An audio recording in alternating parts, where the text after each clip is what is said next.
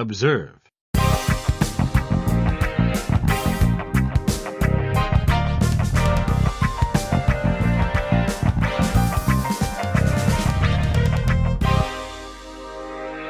Hello, everyone, and welcome to episode number 15 of the Observe and Rapport Show. I'm Kyle Brennan, joined as ever by my beautiful co host, Keith. Keith, how are we doing today? Couldn't be better, pal. Couldn't be better. I've realized that's like our uh it's like my thing. I've said that every single time. Couldn't be better? Couldn't be better, pal. Couldn't be better. I say that every single time. I guess that's good, but It's gonna be a shirt one day. couldn't be Couldn't better. be better, pal. Yeah, Yeah. I guess that's good. There's nowhere nowhere to improve. Yeah. You're I mean, doing how fine. much better can you be? We live in America, dude. Yeah. Yeah. I mean, speaking of America, did you see what happened in the uh what was that? The Senate chamber. The Oh, controversy over there. The the sex tape. mm. The sex. I I didn't read into it at all. I Oh, just saw a headline that there was a sex tape leaked of a congressional staff member or something I've talked on the show. in in the Capitol building. Yeah. I've talked on the show about how I watch people get their heads cut off sometimes and stuff like that. Yeah, sure. So I go on those websites a lot. Right. Yeah. Those are And I was are like, oh, bookmarked this is- for you. Huh? Those are bookmarked for you.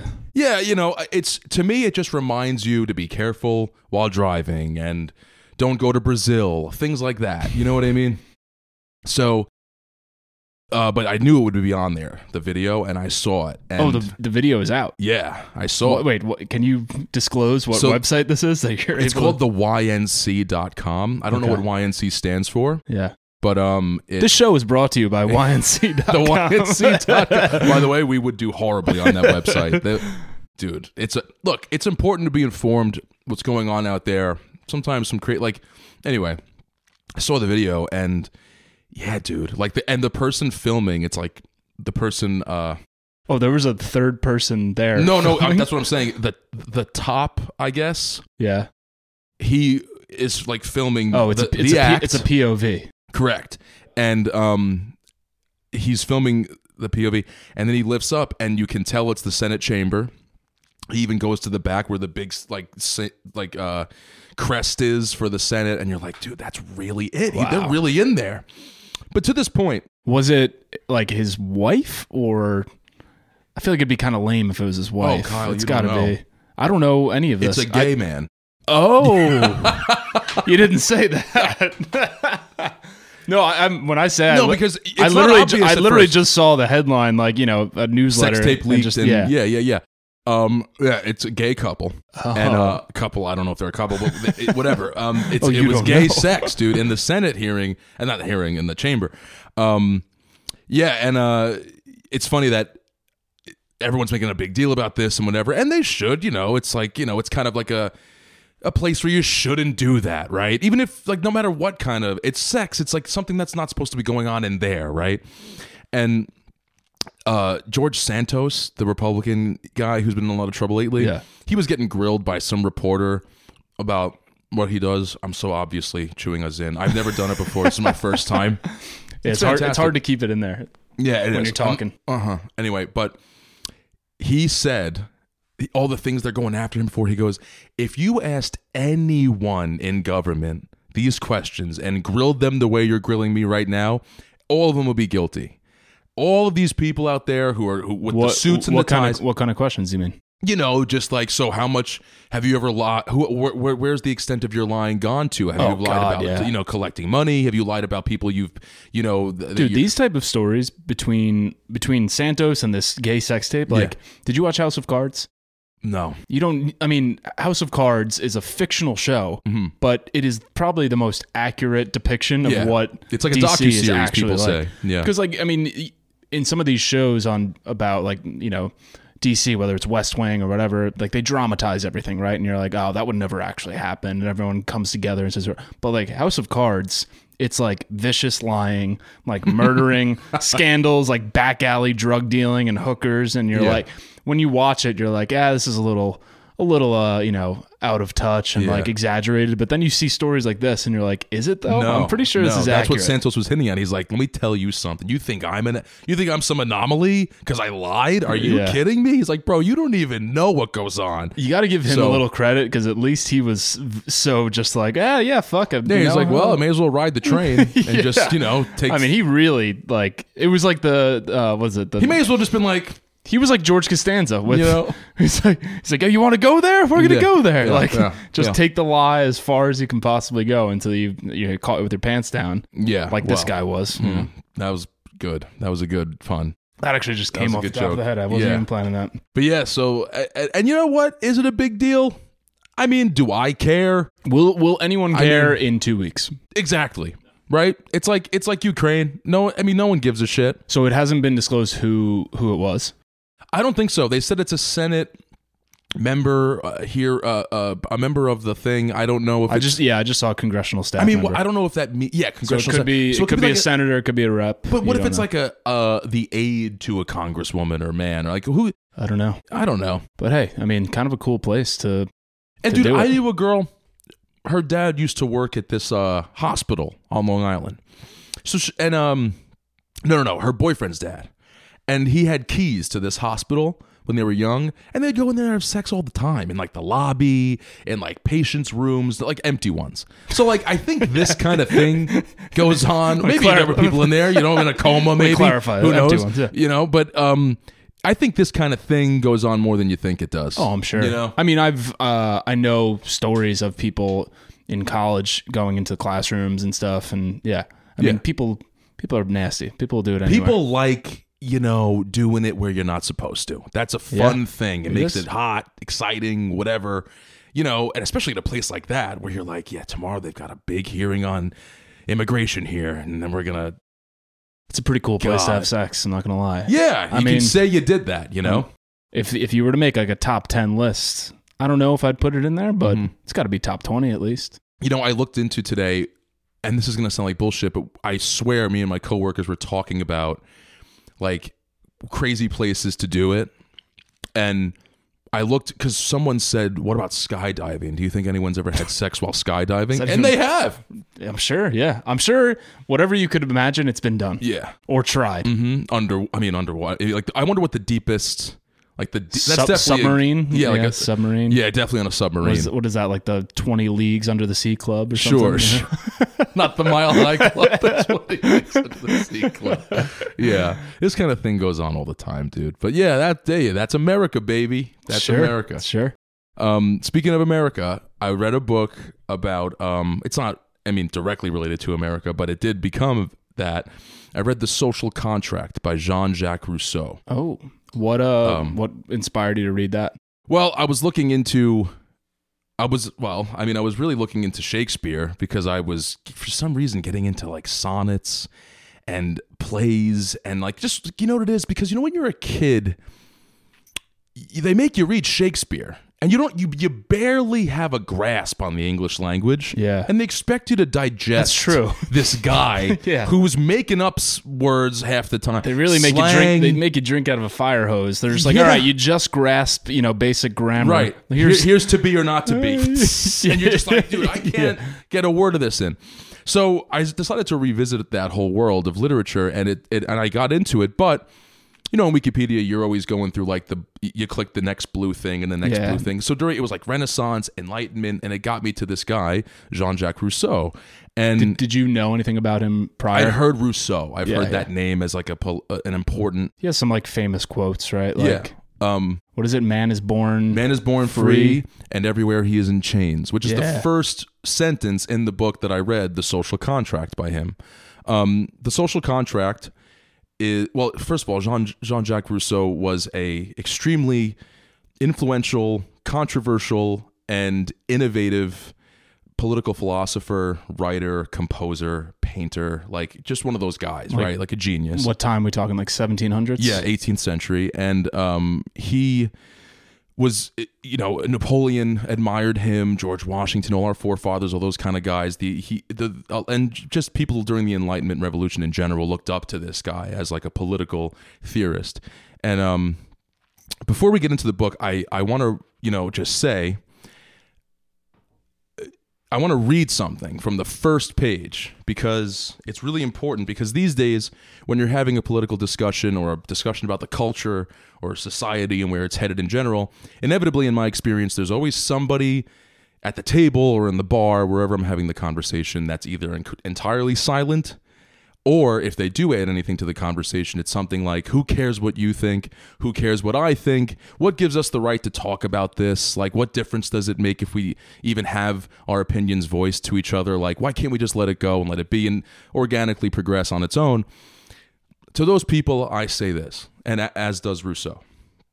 It's, it's short. I mean to inquire if, in the civil order, there can be any sure and legitimate rule of administration, men being taken as they are, and laws as they may be. In this inquiry, I shall endeavor always to unite what right sanctions with what is prescribed by interest, in order that justice and utility may in no case be divided. Now, here's the important part. I enter upon my task without proving the importance of the subject. I shall be asked if I am a prince or a legislator to write on politics. I answer that I am neither, and that is why I do it. If I were a prince or a legislator, I should not waste time in saying what wants doing. I should do it or hold my peace. As I was born a citizen of a free state and a member of the sovereign, I feel that, however feeble the influence my voice can have on public affairs, the right of voting on them makes it my duty to study them. And I am happy when I reflect upon governments to find my inquiries always furnish me with new reasons for loving that of my own country.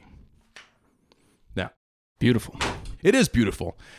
In other words, he's saying the fact that we have any rights at all to make a vote or raise your hand in agreement with things that get said on a public or or in a town square, it, it gives you the duty to, to, to be informed, to care, to, to, to voice your opinion about things, even if you think you know you're not a politician you're you're you're not someone who knows anything about political history or ideology or anything like that.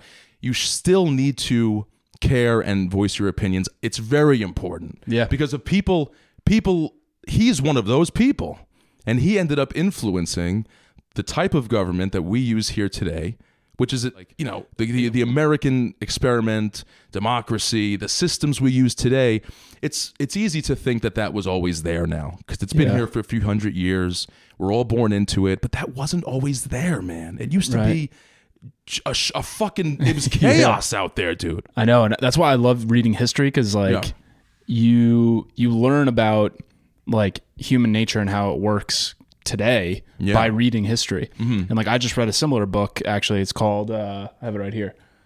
A little a little history of philosophy by Nigel Warburton, and it's basically just like the history's like greatest thinkers, philosophers, political thinkers too. Rousseau's in here. There's a chapter on him, and it's just like four or five pages on each great you know thinker who changed kind of the social landscape of how people thought, how people uh, put together democracy, right? So it starts with like Socrates and Plato, but then it goes into uh, John Locke and Thomas Hobbes and Sure, Rousseau Hobbes, and, and yeah. Montesquieu and all these great guys. And when you read some of it, it's funny, like, you know, when you read like, um, you know, the Pythagorean theorem or like Newton's laws of physics, and like they sound really groundbreaking, but Yeah. like, you know, 300 years later, you're kind of like, yeah, well, duh. Like, of course. right. But when an you, object in motion, but when you try to, but when, right? but what I like reading about like history of stuff like this is like when you actually read it and put yourself in that time Mm-hmm. and realize like what Rousseau was saying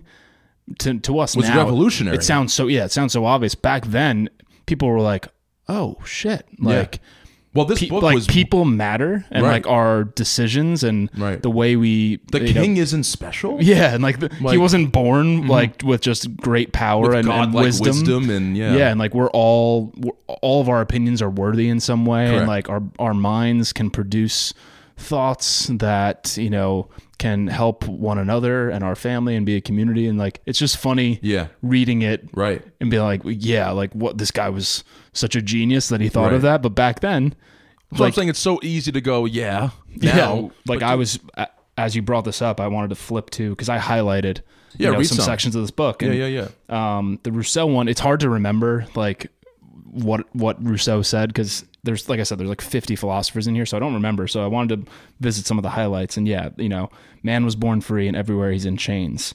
He declares at the beginning of the, his book, The Social Contract, And then he talks about this thing called the general will, The general will, which is right? basically he says that is the general will in capital G, capital W, right. is whatever is best for the whole community or the whole state. So basically, the general will is not, you know, everyone says they what they want if you ask them.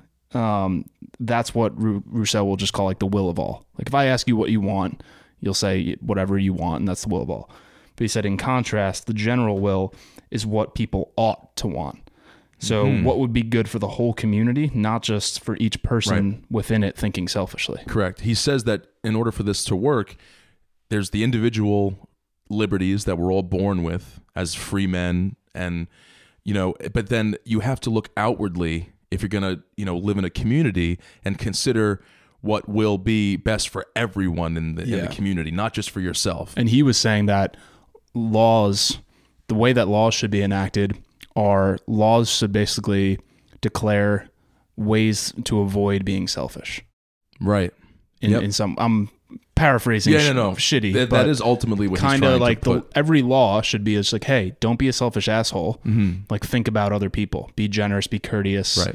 You know, we're we're all in this together. We're living in the same society. He made Like- a very interesting, and this speaks to him as a philosopher. To this point, he made a very interesting point to, in in my opinion, that you know, because we tend to think that we as human beings have like uh, this innate goodness in us, but what makes us moral creatures is our ability actually to ignore our natural instincts and consider what would be best otherwise than just to you know feed into what you want to do in the moment what makes us moral is our ability to, to reflect on a situation and con- consider a rational solution rather than you know the one that you want right in this moment as like you know my instinctual reaction Yeah. so, and I always thought like, oh, that's interesting. Like, like you almost need a community to be moral. That was his argument. He's saying to he he he described that you know much like a relationship. It's analogous to that. Like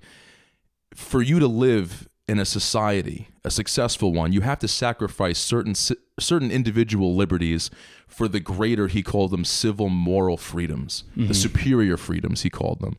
And it's like being in a relationship where like there's great things about being single. There's a whole, you know, list of things you consider pros about being single. But if you enter a good relationship, you have to sacrifice some of those things you would have if you were single in order to be in this successful where and two people together in a relationship can accomplish, you know, in these modern times, home ownership, a family, uh, financial stability. Like it's much easier to create those scenarios for yourself if you're working with someone else. And he's like, think about the community that way. If we're all together in this, right? Like, and what I liked about the book is he explained why monarchies and aristocracies were the thing for such a long time.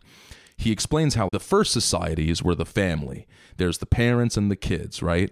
And children have an innate and uh, instinctual um, uh, desire to follow their parents, right? And look up to their parents and look to them for guidance and look to them for a means to accomplish certain things for themselves. The thinking was that if you branch that out broadly enough, you know, the parents became the kings and the queens, and the children became the common people. And that Right. relationship never really changed where like they were the, the the last word on everything. They run the show and we all look to the monarchy to sh- to tell us what to do, to for, to make the laws, to figure out how things are going to run the, the smoothest way. But as time went on with those, as centuries went on with that, there became, you know, obviously, you know, uh, financial like there was a big wealth gap where they had everything and everybody else was basically in living in poverty because that's just human nature. And eventually, people started to go like, you know, what, this isn't working. This just Yeah. isn't working out, is it? Like we need something else to another way to live in a society where everybody can be more on a level playing field. And then people like this guy came along. And this book was actually banned in France and other places because and you got to read the banned books, dude. Yeah, Always read the do. banned books because they're good. Yeah. You know? So they were banned because, you know, kids are all of a sudden reading about how the king's not uh, part of a natural hierarchy that people like Hobbes would talk about. They're actually just like you and me. They don't possess a godlike wisdom. They're no more special than I am. So why do I have to listen to him? So obviously these this book got banned because they didn't want this whole thing. And it's funny because they banned it for a reason because this is the kind of thing that inspired Napoleon, inspired the, you know, the Enlightenment revolution in general. Just this kind of thinking to get this old way of doing things out. Yeah, and that's what's interesting about reading this book is throughout history you get all these profound thinkers who had different kind of different ideas about how the individual was supposed to flourish and how the society was supposed to flourish. And you had these guys who had they stuck to their ideology in a way, but it it moved the conversation forward of like one person for example would think everything you do in life should be about the individual prospering. So you should do everything that makes you feel better or Right. that enhances your well-being. And then the next great thinker would, would come along and basically debate or challenge their ideas and say, no, what's best for the individual is what's best for the group. So we should try to purpose everything around the group, basically, and make sure everyone has, you know, equal opportunity or equal Right. um, advantages in life. And it was just interesting to see over time these ideas mesh and Yes. you know you know collide um, and over time you get better and better thinking and it's really cool it's like i kind of want to go back and read some of those some of those books you know that we learned about in like history class and they'd Yes. be they'd be on like pop quizzes of Yeah. like you know machiavelli wrote like the prince or like um, some of the pamphlets back in like the days of the american revolution I, Right. I don't remember who the who the big guy was who wrote like some really amazing pamphlet in the revolution but like a famous one we, we know all the names of them Yeah. but it would be cool to go back and read some of them. It might be difficult with like the ye old English and stuff, but it's just cool to think about how people were thinking in that time and what ideas were so new and revolutionary that literally a whole country was founded off. Yeah. And it's it's it's it's it's relevant today. Like it's even though it happened a long time ago, it's relevant because the reason for a lot of the political discourse and a lot of the political uh, you know confrontations that take place now was already foreseen by Rousseau. Like he was like look, there's going to be issues with this. Like, for example, minorities. Like, there's always going to be, in any situation where there's a lot of people, the minority, whether it's because of their religion or because of their class or because of their ethnicity, whatever it is, someone's going to be left out. And we're, but the, the, the idea was, we, we need to do this regardless and figure that out along the way. And it's almost like we're there kind of now where like they were like inevitably this is going to hit a wall where people are like like this unfortunately these days there's no acknowledgement for the success the insane success that this system has brought to the world in general but they knew about all of these things that were going to be wrong with it too it's just that sometimes you can't have everything in that like would you rather have a king and a queen or would you rather have a say? Would you rather at least have the vote? Would you that like it's it's hard to make everything work perfectly. And that's again how because of those issues, Karl Marx, Engel, when they wrote the Communist Manifesto the next century, it became such a big deal because they were like, well, this is how we're going to address those issues. And then they got rid of, like, you know, the work, I mean, not got rid of, but they tried to unite the workforce and all that so that the minority of the people would be in control and everybody would be on a more, even more level playing Yeah. field. But then again, like, they took it too far, and a lot of those ideologies and theories led to a lot of bad things. Yeah, the cool thing about this book, again, a little history of uh, philosophy, is that it goes in order of, of time. So, like It's I said, it starts with, it starts with uh, Socrates and ends with Peter Singer, and it says like you know the three biggest foundational shifts in human discovery were basically Copernicus, you know that uh, the Earth revolves around the sun. The second one was Charles Darwin and the theory of evolution, and then the third one was uh, Sigmund Freud and like psychotherapy, the, the ability to analyze your thoughts. So it has all those guys in there, but it also has all the political thinkers too. Right. Um, and one that actually I found really interesting. Most of them I'd heard of, you know, all these famous names you, you've heard of, you don't really know a ton about. So it's cool to just spark notes their stuff. But one guy who I really liked to read about was uh, this guy John Stuart Mill. Um, and he was around in like you know the 1800s 1806 1873 and he was essentially like the first libertarian thinker Uh huh. um, so I don't remember because I, again there were so many people. So I'll read some of the highlights that I have in here. Um, but one thing he says is like, In the right circumstances, human beings flourish, and that produces good consequences, not just for the individual concerned, but for the whole of society. It maximizes happiness. He says every adult should be free to live as he or she pleases as long, long as no one else is harmed in the process. And like he's the first guy to like Mm-hmm. Right. say that, you know, Right, like that's one of those right. things. He's, he thought that greater happiness would come from individuals having greater freedom in how they behaved. And that was like revolutionary. Right. He's like, because think about monarchies, kings and queens. If the people are free, all hell is going to break loose. That's what they think. But he's actually the first person to say, no, the more individual personal freedom you give to each person, the more that actually advances, you know, creativity, inventiveness, community, um, because people are more free to pursue what they want. And it actually improves the economy, incru- improves the well being of society.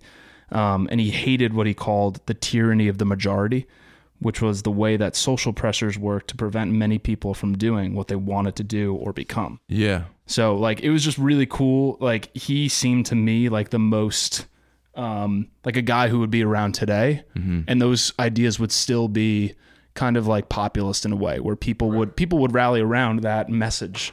And you like you said like we don't acknowledge enough the success of all of these, you know, the ideas that we've adopted from these great thinkers like like Socrates, like Montesquieu, like Machiavelli, Rousseau. Um, and what's cool is we're always trying to improve. Right. We're always trying to get down to the bottom of it and do like mental calculus of how can we be better. And I think that is, you know, if there's one thing that it seems like human beings were kind of made for, it's Mm. really constantly innovating, constantly finding new ways. We're never satisfied. Look at the iPhone. Like every year, we need a year. new, more faster, more efficient, Yeah. like cheaper. We're always trying to innovate, and that includes the ways of thinking, the way Right. society and politics are formed. We're always trying to do something. Dostoevsky said, if even if there was, he goes, even if we ever do get this perfect society, the first thing we're going to do is fuck it up because we want to do something. Yeah, we, we want to work on something something. to- yeah. we need something to fix, something to make better. We're like the girl You who always goes for guys that they they want to fix. Yes, right. Like yes. that's what we are as a society. Like Right. we always want to fix something. Something. Right. Like we'll never. Yeah, we'll never be satisfied. No, we will never get to a point. Right. And that's a good thing.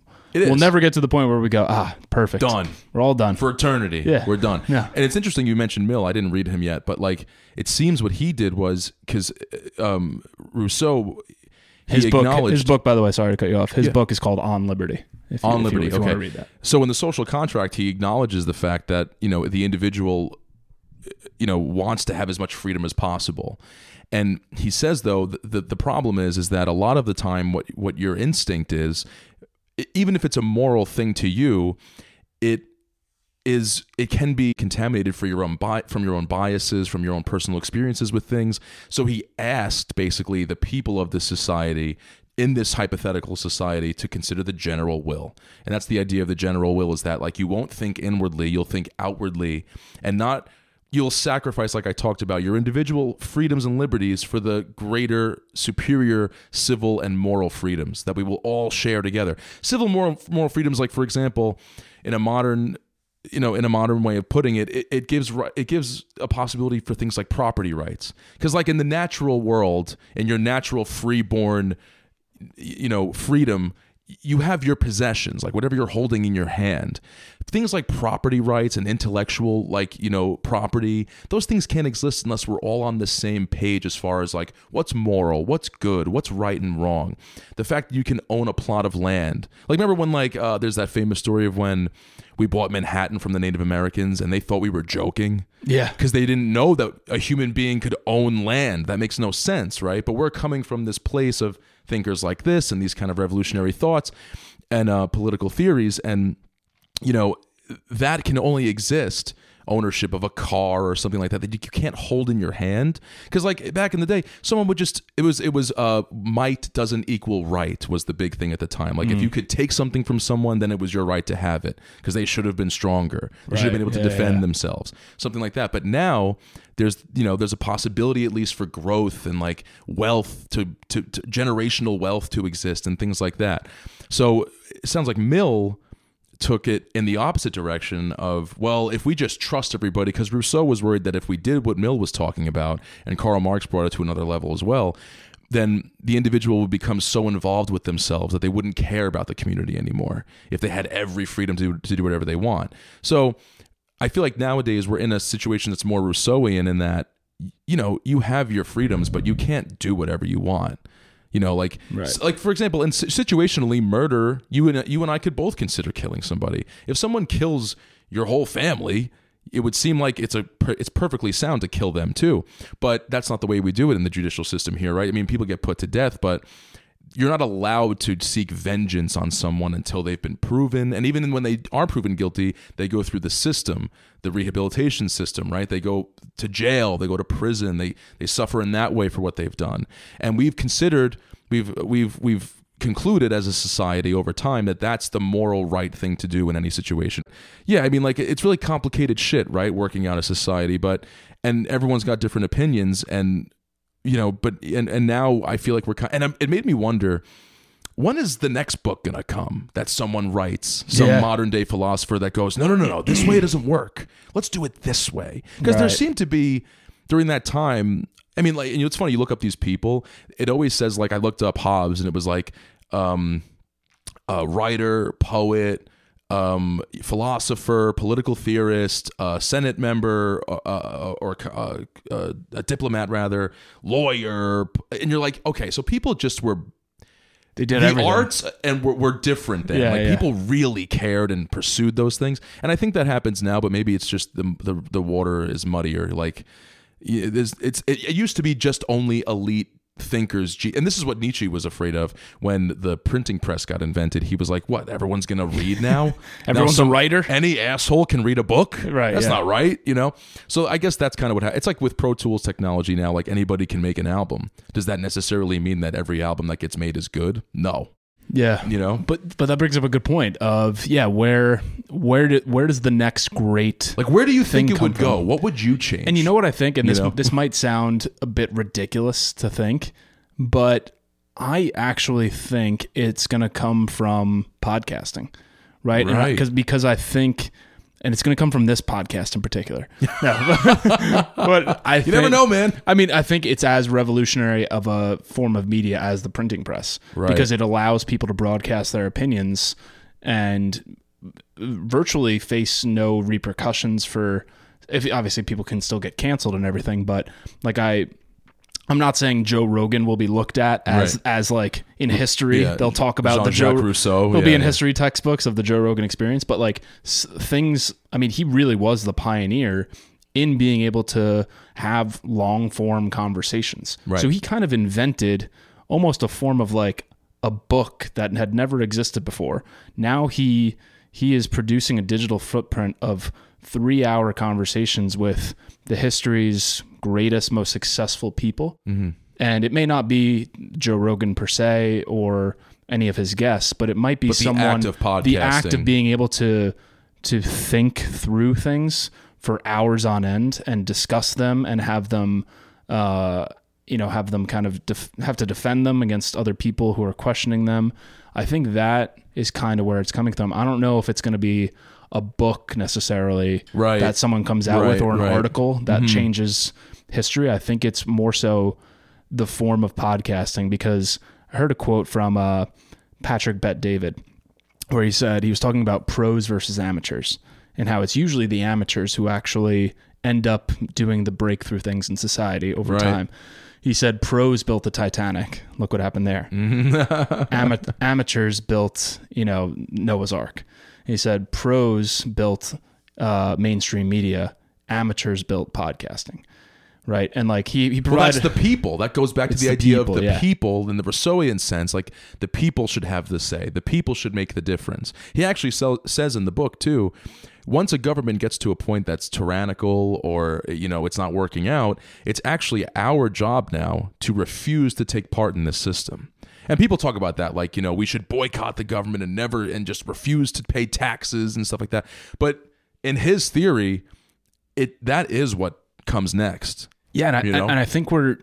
I mean, I'm sure everyone who lives in a politically, you know, volatile time kind of thinks this, but I really do think eh, we're only 30 something years old so we don't have the context of you know decades of american history necessarily but i really do think it seems like from other people older people you talk to now is one of the most contentious times in our country's Correct. you know recent history in the last 100 years at least um, I'm sure there's been plenty of other pivotal times Yeah, like yeah, yeah, like you know civil rights and everything but it really seems like now is kind of a breaking point of people are fed up man people are fed really up are. with the politicians that are being and the French, to like to bring them back into this. I mean, he wasn't. Fr- He was Genevan, by the way, or Swiss, however you want to look at it. But um, hugely influential, huge, hugely influential in France. And the French right now. Have you seen those videos of the farmers just blasting diarrhea and manure all over the government buildings because the taxes are too high on farmers, and they're literally just like, "Yo, like we're literally gonna cover you in in cow shit." Yeah. because fuck you, you know. Like they know how to do this, right? But like, and it doesn't always work out. But in the end, like, I think they just have more of an understanding that it really is up to the people. You know, like we're very busy here. We're always going to work. We're always doing something. We're always heading to some other place or whatever. But not that French people don't do that, but like, you know, I just think they get it a little more as like far as like what democracy is, like what, your role as a citizen is in this thing, you know? And getting back to where government might going might be going in a revolutionary sense with podcasting, I heard people talking about how what about an AI government? Like what about like and and this is Terminator kind of talk, right? This is like, you know, apocalypse coming. But if you think about it, that way, I mean, at least you'd have a, a way of. And again, it, I know it's like who controls the puppets, who control who controls the people who control the thing. Though I get that. Who programs the AI? Who gets to do that? Right? But maybe it could come from a whole collective digital representation of what we all want in a general like a general will kind of sense, and the AI will learn from that. And we've talked about Paperclip Galaxy and stuff like that on the show, but at least then it, it wouldn't be like people can get out of control with corruption and get out of control with um you know like uh, under the table handshakes between one politician to another or one corporate person to a politician lobbying things like that it might be the way it ends up going is that we just have AI kind of govern make laws enforce them and all that maybe it could go that way too I think yeah, um, it's a weird. I mean, I think we're so we're in such the early stages of AI that we don't really know what its capabilities are. But I think an AI assisted government Assisted, is, is sure. probably something that realistically is, is in our future. Yeah. Like it probably, if not already. well we're all AI assisted at this point. and like what I think about what was interesting of the, this book again was the fact that when you think philosophers, you think Marcus Aurelius and and Aristotle in robes and stuff. You Yeah, know, yeah, like yeah. speaking to the like people. this only happened a thousand yeah, years ago speaking to Yeah. the people on a rock, but like when yeah, but, but but when you see you know like Hobbes and uh, Alan Turing and and all these guys, you realize like oh, philosophy isn't just thinking about thinking. Yeah, it's not just pondering your orb. yeah, it's not it's that. it's really about exploring and navigating human nature, Mm-hmm. and why we do what we do, and like what purpose do we serve, which I think is really interesting. And I think like an AI assisted government could perhaps take all of these philosophies of, of- Right. of history's greatest thinkers, observe through data that's ingested into the AI, opinions of people, how people actually not opinions of people, but rather behaviors of people Right. and analyze it through data, right? Yeah. Aggregate the data of people, Make predictions. make predictions about what rather than these freaking, you know, Siena College polls. Like have you ever taken a poll in your life? I've never done right. that. So like they say, oh, polls are indicating that America wants, you know, legalized weed. And you're like, yeah, but who are you polling? And like who's responding to these? Mm-hmm. Exactly. Whereas like an AI assisted could potentially, I don't know how they would do this, uh, probably in some very creepy, you know, not privacy compliant way of gathering data and being like, well, based on all the aggregated data across the country. Right. It could be like, what is what is the average mean grocery that everyone and they could work to make the prices of that particular thing the Right, lowest. exactly. Right. Something like that. Right. Yeah, so it could it could be more efficient and speed up decisions, um, and assist in like some of these laws and like do the people you know support sending sixty billion dollars of aid to some country in you know Europe, right? And like it could it could be able to influence decisions in some way. Correct. Maybe politicians won't give a shit about it, but Right. I think if people are given access to that data, which that's also a huge decision, Mm-hmm. um, it could be really beneficial. But also, obviously potentially dangerous. It's like fire. you know? Exactly. It's like fire. And, you know, g- getting back to the people making decisions part, like, uh, there, there was never a part of, of the Rousseauian ideal that would have had exec like this is where the executive branch came in in that like that's the idea of the executive branch we have now. The people would have been part of that. It wouldn't have been elected officials. It wouldn't have been elected people because even then you know, there's a minority. He hated like the minority. Like the, what he wanted to do, in my opinion, from reading that, he wanted to just get rid of every, as many situations where there would be a minority as possible. So, like when there's an elected official, that means someone didn't get who they wanted, right? And now that oh, this guy's not going to vote for the things that I want. He's not going to push the laws that I think matter. So the people, but again, it's not realistic in that. Think about how big this country is. We all have jobs. We're all busy. Like we can't go to the, uh, we can't go to these um, community meetings all the time and all be heard and all that stuff. So this is where he kind of fell apart. There's a lot of Rousseauian, you know, people who who who didn't like him at all and thought that he had his, ideas were ridiculous and whatever. And the reasons are he he did say things like uh, the the way that this would work the smoothest would be if a community was uh, if homogeneity being part of it like everyone part of the same ethnicity the same religion Oh, that's touchy. Exactly. It's like okay, so now what? There's going to be like you know, Blacktopia, Chinatown, white people live in this state. Like it's like the Adjustment Day kind of thing. That ha- I mean, that's a Chuck Chuck uh, Palahniuk novel, but um, that is where the country ended up going. Was that like every ethnicity lived in their like district? Right. There's like pockets. Yeah, of- there's like pockets of just just to avoid the cultural preferences, the the whatever, the differences between people based on whatever history and all that. And you know, who knows if that would be the best case scenario? Obviously, in America, that didn't seem to our forefathers to be the best way to do things because I mean, maybe look, everyone says that, you know, tear down those statues, they were slave owners, but realistically, those guys knew that this had to stop. Even then, even though they had slaves, they knew that eventually this is going to go away. It has to go away. Rousseau even talked some about that. Some of them. Yeah, I mean, Yeah, look, yeah, yeah, not I all mean, I'm sure some of them were horrendous, but Yeah, like, you know, the main, uh, the principles were this has to go away, but we can't snap our fingers and end slavery. It's been around since the beginning of time. This is going to take decades, if not hundreds of years, for it to really go away.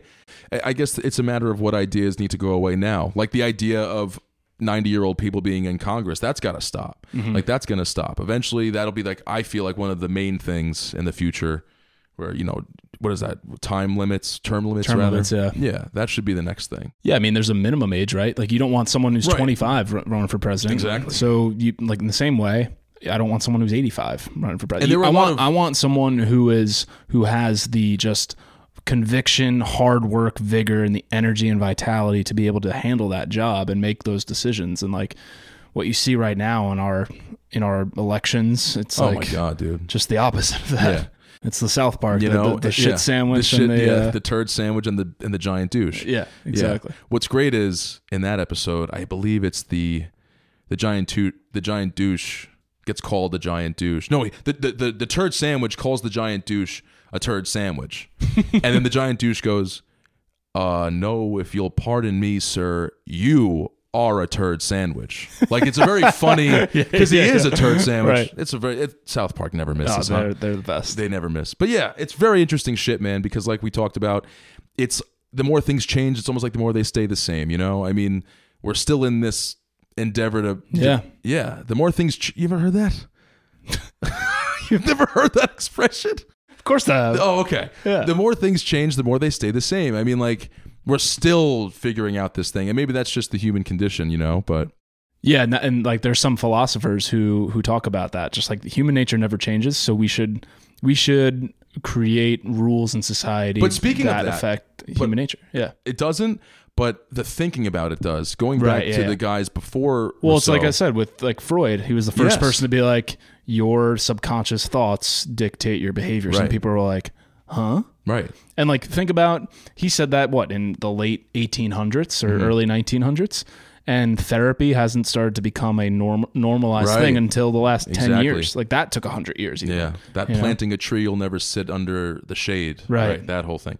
Um, but the people before Rousseau who had political ideas, and theories of their own, they they thought that the natural hierarchy was a real thing, like the king and queen were superior, possessed godlike wisdom you'll never possess, and that was actually the way because of the format of societies that people just assumed things were. Like they must be so important, they must be Right. These people. Yeah, like, but ba- like back in the day when you had like 13 year old emperors because Right. they were just like the next surviving kin exactly, of the. and the, people believed that that was real. They Yeah. believed in natural hierarchy. It was called Could you imagine that? Just a kid like going through puberty and like leading Yeah. this country, right. He's just like and we just fucking- praised him like, oh, he's he's Biden's son. He must be. He's rubbing his dick up against a couch in the castle, and he, he's making you know Sex tapes in the Capitol building. beheaded. Yeah. Yeah. dude, the sex tape in the fucking. Can you believe this shit? I mean, it's crazy. I mean, like again, we talked about it. Yeah, but you know what? Like the news cycle now is just so. I mean, oh, it always has been, but like when I see that, I'm not even shocked.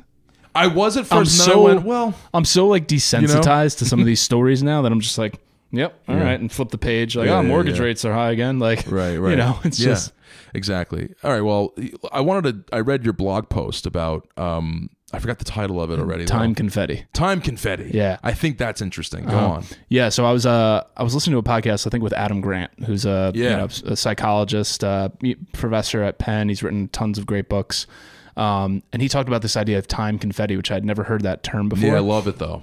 and I kind of like perked up when I heard it. But it's basically this idea that we're constantly with with emails, texts, and, and social media, where our time is constantly being sliced into these tiny pieces that we're not actually enjoying, right? Like if I'm talking to you right now and I get a text, all of a sudden I'm I'm disengaged in the conversation. And now I'm thinking about this text. And maybe okay, I'm not going to answer it now. I'll, I'll get back to them later. Okay, someone's in trouble. Whatever. Blah, blah, blah. Okay, now I'm going to talk back to you again. But I'm it's this idea that's also called attention residue, which is basically, well, now my attention is divided. I'm Yeah. thinking about that text and also trying to talk to you about Rousseauian ideas, Ideas. but like I can't focus fully on either. And he says now in this digital world where we have so many productivity tools and like all of these things that are available at our fingertips, our attention is almost never focused solely on what we're doing. Like our t- attention is always divided. Mm. And he said the average person checks their email 74 times a day, which is nuts. And on average, when you get interrupted by something, whether it's a text message or a phone call, and let's say you were working on a project and then you get a phone call and you answer it. It's a you know, dentist appointment, you got to go. On average, to get back to that task, to get fully back focus, takes 23 minutes. And think about the average. You don't even have to have to be an office worker checking emails. If you have a phone on you, it's almost natural. You're always going to be distracted in some way, unless you put it on airplane mode and you're fully focused. Um, but yeah, I just thought it was such an interesting concept that you know, time confetti. Like that's a very Yeah, visual very- thing to think about. And now, you know, I always try different ways, but like these phones are designed by literal experts. They go to like casinos to understand human psychology of how they can get you hooked mm-hmm. to to get alerts and notifications and just like scrolling and make likability to make you never leave that app and be on your phone endlessly.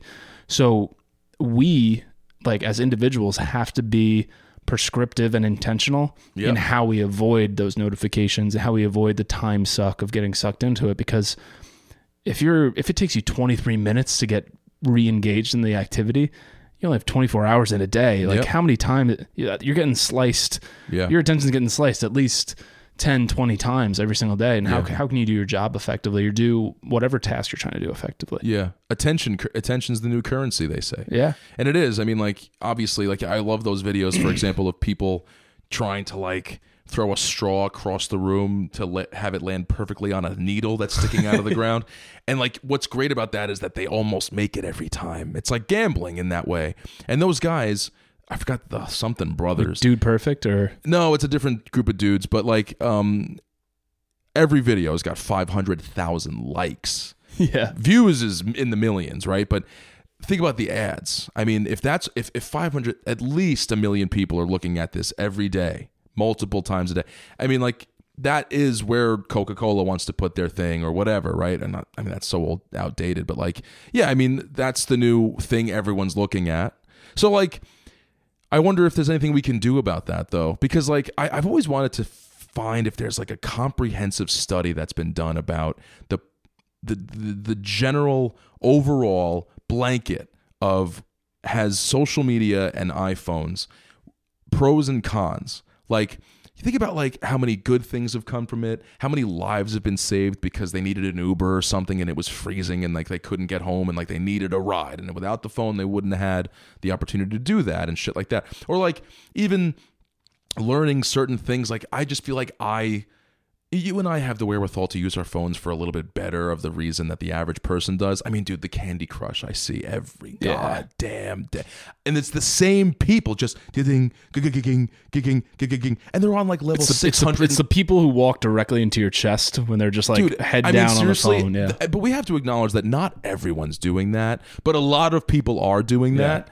But mo- but some people are also using this to learn about you know Rousseauian ideology and like p- Yeah, political Duolingo, philosophy learn and, like, language, Yeah, yeah. and like yeah, sure. So I wonder, like, is it all doomsday or is it ultimately going to pan out to be a good thing? I wonder. You know. I think I have a theory that I just made up on the spot that most like positive apps have a shelf life of positivity of about six years, right? Facebook first came out, everyone could connect in college. You could know what the person across campus was doing and you could message them and hang out and learn more about where they came from, right? Six years go by the like button gets introduced, all of a sudden suicide, depression, people comparing each other. Instagram, same thing. People first six years sharing pictures of you know their their dog and like the the sunset. You know, seven year seven, all of a sudden it's it's you know porn is on. It's like. p- You know, people just posting clips of random stuff all the time, of videos of straws and everything. and uh, I'm not to say that's for for all. There's there's Yeah. obviously like there's you- entertainment. You know. YouTube has an amazing shelf life of how long that's been providing positive stuff. But yeah, I think it's um you it's it's on the individual and I think a lot of people don't realize like these apps are basically controlling you. When when you're in these platforms, when you're on TikTok, when you're on YouTube, when you're on Instagram, you're being controlled by the app. Yeah, TikTok's And- especially. and, you may not think it. You can probably multitask pretty well for a reasonable amount of time, but that time suck of like 30 minutes, it's taking all your attention away. Yeah. And you forget what you were doing. You open up Instagram for like two seconds and you forget what the hell you were doing two seconds earlier. Yeah. And I think what you have to do is just be really mi- f- mindful and like You have set, to be set traps for yourself almost. Right. Like same thing with like junk food, right? Like Yeah. out of sight, out of mind. If, if there's- if there's Doritos on the counter, I'm going to eat them. Right. But if I put them in the top shelf behind the the, the boxes, I, I don't. So it's like I'm controlling my because I know my behavior is gonna be to eat the chips. Mm-hmm. And the same thing with social media. If I set a time limit for 30 minutes on Instagram every day, or if I put my phone on airplane mode or grayscale or whatever it is, I'm basically controlling my future self. So you have to almost do favors for your future self to control yourself. Like this morning, this morning I wanted to write and yesterday morning I wanted to write, and there was two different different uh, ways I went about it. Yesterday morning I wanted to write, so I did all of these things that were going to get me in the right mood to write. And you know, I made a cup of coffee. I came upstairs, turned on the lights, put on a candle, put on a, a, a playlist to write. Um, you know, got all my tabs closed and opened up the writing document. And I was like, oh, you know what? Let me let me check my phone's notes tabs to see if there's anything inspirational in there that I can write about. And I did all these prerequisites before I actually got to the writing. And what I realized is like, oh no, like I'm trying to procrastinate myself and also I'm trying to like use other tools to help me be productive. Yeah. This yeah. morning, on the other hand, put my phone in airplane mode, threw it on the couch, and just got started writing Yeah. Because I was writing this article. I knew oh, like Oh, yeah, yeah, I yeah. have to control myself and just turn off and eliminate all the distractions. And one thing I wrote in there was like the way to go about being more productive or reducing your time confetti is not to add more things, not to add another productivity app on your phone. Yeah. It's actually to just eliminate just eliminate distractions. And that's how you can get more focused Yeah. and be more engaged in things. Right. It almost goes back to like social media, society, you know, what we were just talking about. You know, all these guys acknowledge the fact that you have to do your part as the individual here. You have to put in your effort to sacrifice things that you want personally for the greater good. And meaning that like you know you sacrifice certain things so that you would be in the mood to write. You like you put things away and whatever. Oh, well and that didn't work but ultimately you just got rid of your phone and you just sat down and had the discipline to just do this thing right? Like that was the ask during this. I mean social media society that's like the modern day version in a way. Like there's a whole world there is societies on these apps like instagram and tiktok and twitter and stuff and there aren't enough people doing their part in the way of not letting these things control you you know like they're using them for kind of selfish reasons and they're getting their their endorphin releases through like you know candy crush and all that shit. But you know these tools are like I'm, I'm not trying to sound like you know you can you can read you know a rousseauian novel on the, uh, not, or, or you know a, a, an essay on political philosophy. You can do I'm not, not everyone's into that shit but you have to be more uh sacrificial it with your time like with your phone i feel like you Yeah. have to just put it away sometimes just do it as nike said just Right. fucking do it and it's difficult. Like I man, I try to manage it every day, but like you just have to be really intentional. Like yeah you have to be For- intentional for example, what I wrote about in the article was like I when I started working uh, in in advertising, I prided myself on ans- Right. answering emails right away and responding to slacks right away, and everyone was like, "Oh, Kyle, like." You're such a fast responder. You're on the ball. You get everything done quickly.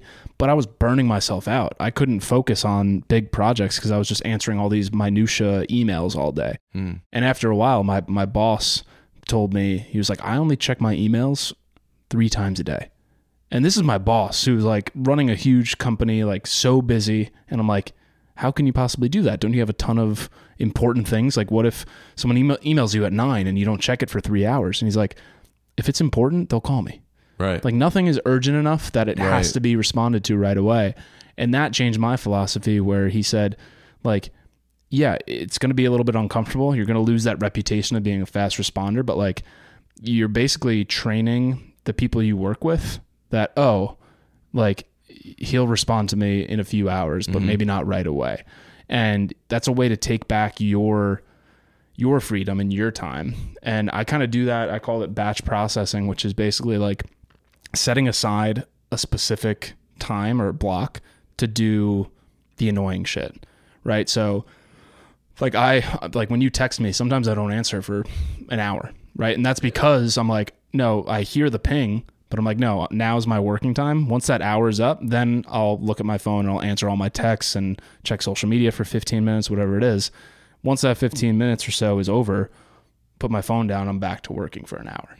And it's really hard to do because you might get important phone calls or important texts, but it's just a way to try to just be more intentional in how you allocate your time. yeah And it's hard to it's a fine line between being like robotic about it but being like disciplined.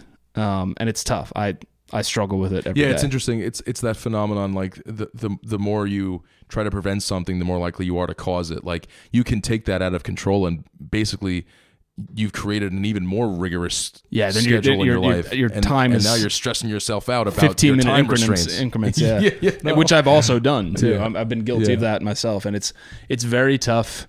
But really like I mean every fucking self-help book or business book like most of it most successful people it comes down to like how much can you focus your attention? And if you can do if you can focus your attention more than the average person on one specific thing one skill uh, one you know business opportunity you'll be more you don't have to be the smartest person. Hmm. like you know the the billionaire list isn't necessarily full of harvard grads. It's more so full of people who focused maniacally on one thing. Right. And what the self-help thing i was saying was like most self-help books come down to just being fucking present. Yeah. And being engaged in something. Yeah. And the people who are most successful are the ones who find their skill, what they're really fucking good at, and what feels like play to them because they can just go 24 hours straight, no sleep, and like focus on something.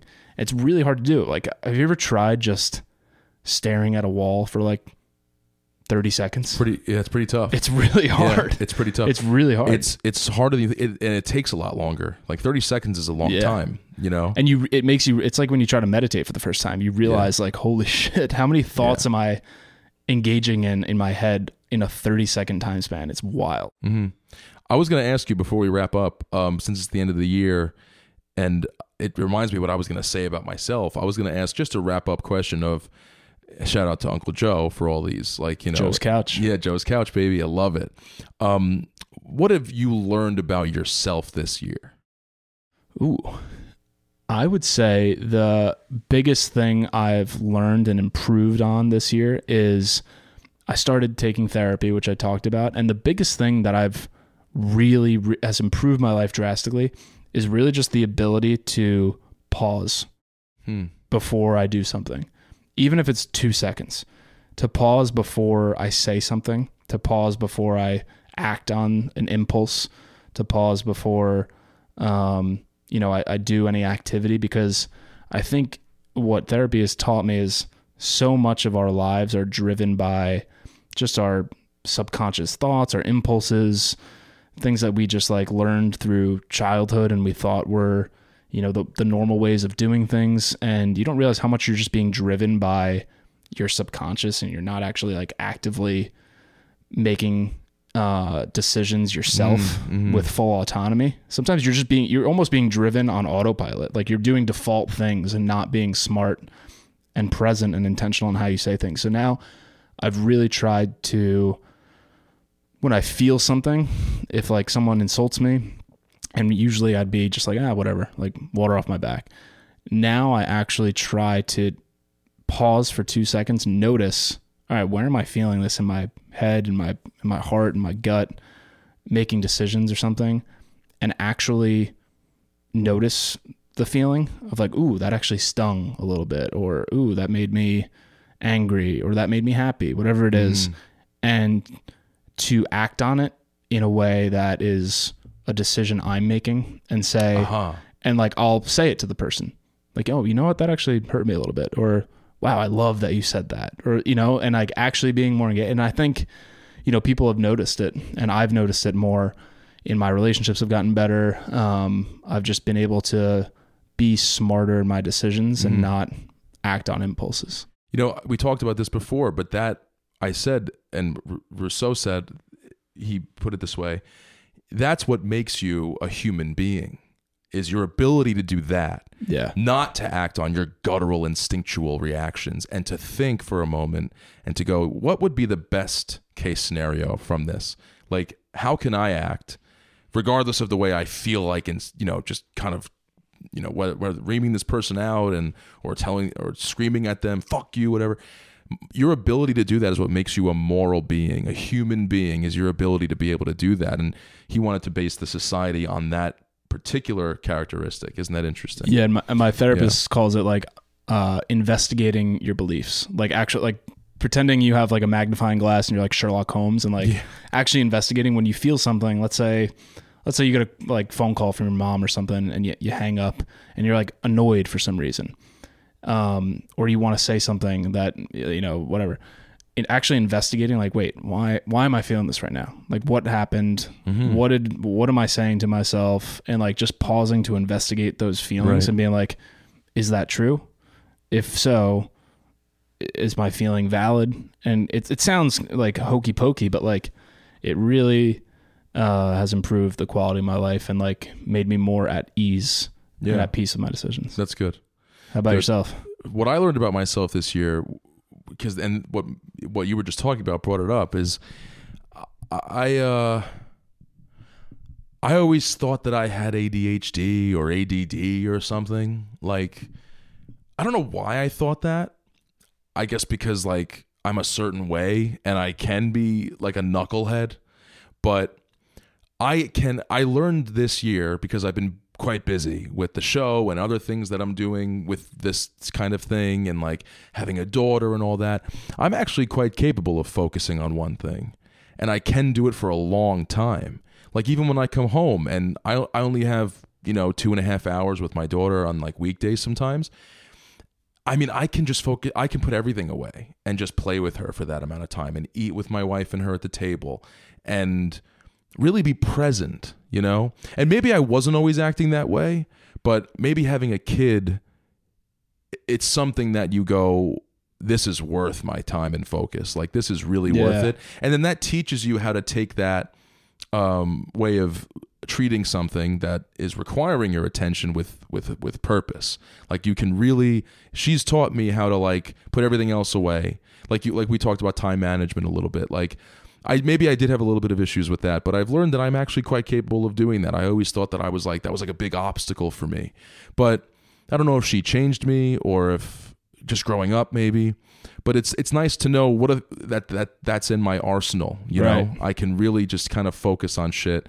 And um yeah, that was a nice thing to learn about myself. It's a little like alleviating. Yeah, you've, you know? you've talked about that before on like you didn't know you had the ability to to do some of those things, and Yeah. it's like a challenging thing that Yeah. kind of makes you rise. It's the responsibility, right? Like Yeah. you rise to that occasion. Right, right. I heard. Uh, You know, I, I just want to say to this. To, I'm sorry. Don't forget what you're about. You heard something. yeah, no, I You got, it. I, I got it. Okay, Thank you. but there are guys I work with, right? Like they see me reading books and stuff like that, and then they'll they're they're very they're really nice about it. Like they're like, "That's really cool. Like, can you read me something from that?"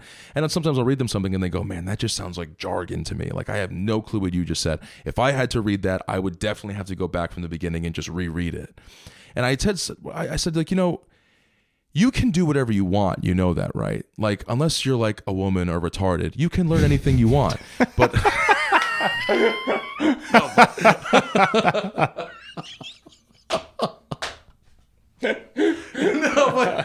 you know, like you do. Don't cut yourself short, man. There goes our Yeah, sponsorship. no, no, but I'm joking. Come on, it's the holidays. I'm joking, dude. Come on.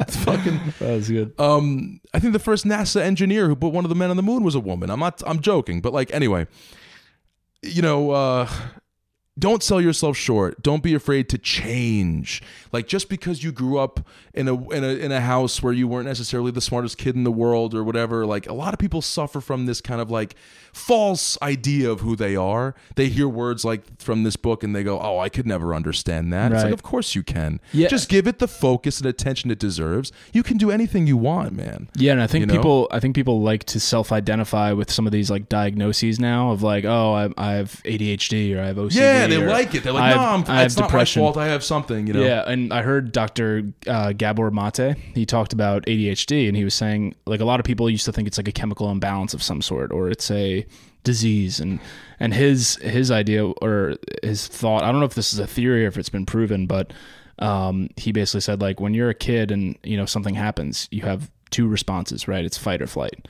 He said there's actually a third response, which is disassociation Yeah. right? So when you see your parents fighting and arguing in the kitchen, you can fight or, or, or leave, right? The other one is actually just disassociation, which is watching it happen and almost like tuning out.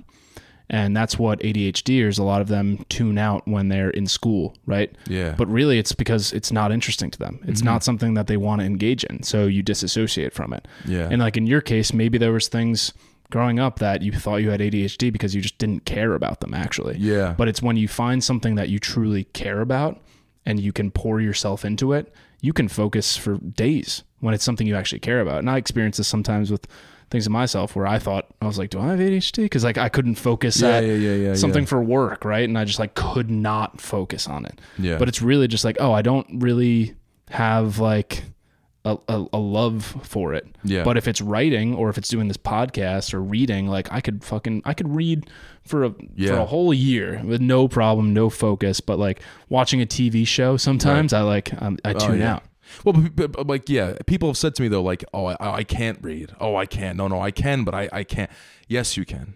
You just have to give yourself that month of doing it every day with diligence and focus, and you will become a, a better reader. You But will. again, but again, some people may not like reading, Right. and But maybe here, maybe for, well maybe for them, I'm saying Yes. Like for me, I don't really like watching movies or TV shows. I, for some reason, I don't have the attention span for it. yeah. In this uh, particular case, I'm talking about people who have said, I wish I could read. I just can't. Oh, I'm Oh, like, yeah, yeah. no, you can. Because I thought the same thing. And then you just do it. And like, you just, you get better at anything, like anything else. You get better and you can do it. I think know? so. The, a perfect example, and I'll, I'll end on this. Um, but I actually just started doing Brazilian Jiu Jitsu. You're kidding. I did, yeah. Oh God! Kn- it was a matter of time. Honestly, another fucking another fucking hobby, another like Joe Rogan, uh, you know, Yeah, thing I'm not really. adopting.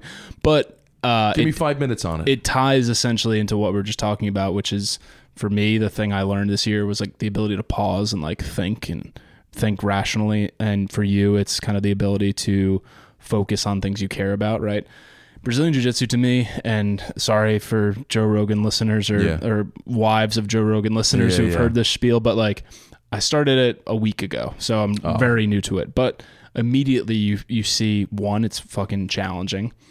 Two, you really have to think quickly on your feet and make decisions like 10 moves in advance. So you again, you have to be intentional in your thoughts and how you move your body because there are physical consequences to it. You might get choked out, you might get your arm twisted or your leg broken in some way. So it's it's again, it's it's one of those techniques that's really taught me a lot about uh, again, I've been doing it for a week, but it is uh, it is a such a valuable tool, a skill set, not just physically. Like, sure, I hope to eventually be like a black belt and be able to kick anyone's ass, but it's more so about one becoming better about at something that I suck at. And um, probably for the first six months, I'm just going to be getting choked out every single day, and it's going to suck. But eventually, once I get over that hump, I'm going to be so proud of myself for one having been able to go through that shitty six months of discomfort um, and and secondly for being able to face that every single day, show up, focus on it, um, and just learn. It's it's really to learn more about myself. Honestly, Yeah. you learn so much about yourself in an hour and a half class of having to defend yourself against someone literally trying to harm you in some way. Yeah. Well, Um, like like I mean, we took you were brought up Rogan, so he used he says it's chess with dire consequences. It's exactly That's what, what he said feels it like. is. It feels like if you've ever played a game of chess, Of course. that is exactly what jujitsu feels like physically. Mm. It's just you're having to make like someone's got your arms pinned and you're thinking, okay, if I do this, he'll do that. If I do this, he'll do that. Mhm, it's like you're thinking of all these different things, but you have to do it in well, that's a really time. exciting new endeavor, man. That's cool. Awesome. Yeah, is, it's it- is cool. the studio local? I'm just curious. So uh, our mutual friend Keith, he joined Yeah, one yeah. the next town over, and uh, I told he started it a few months ago, and I was like, yeah, I've always wanted to do it. And he's like, well, come to a class with me tomorrow.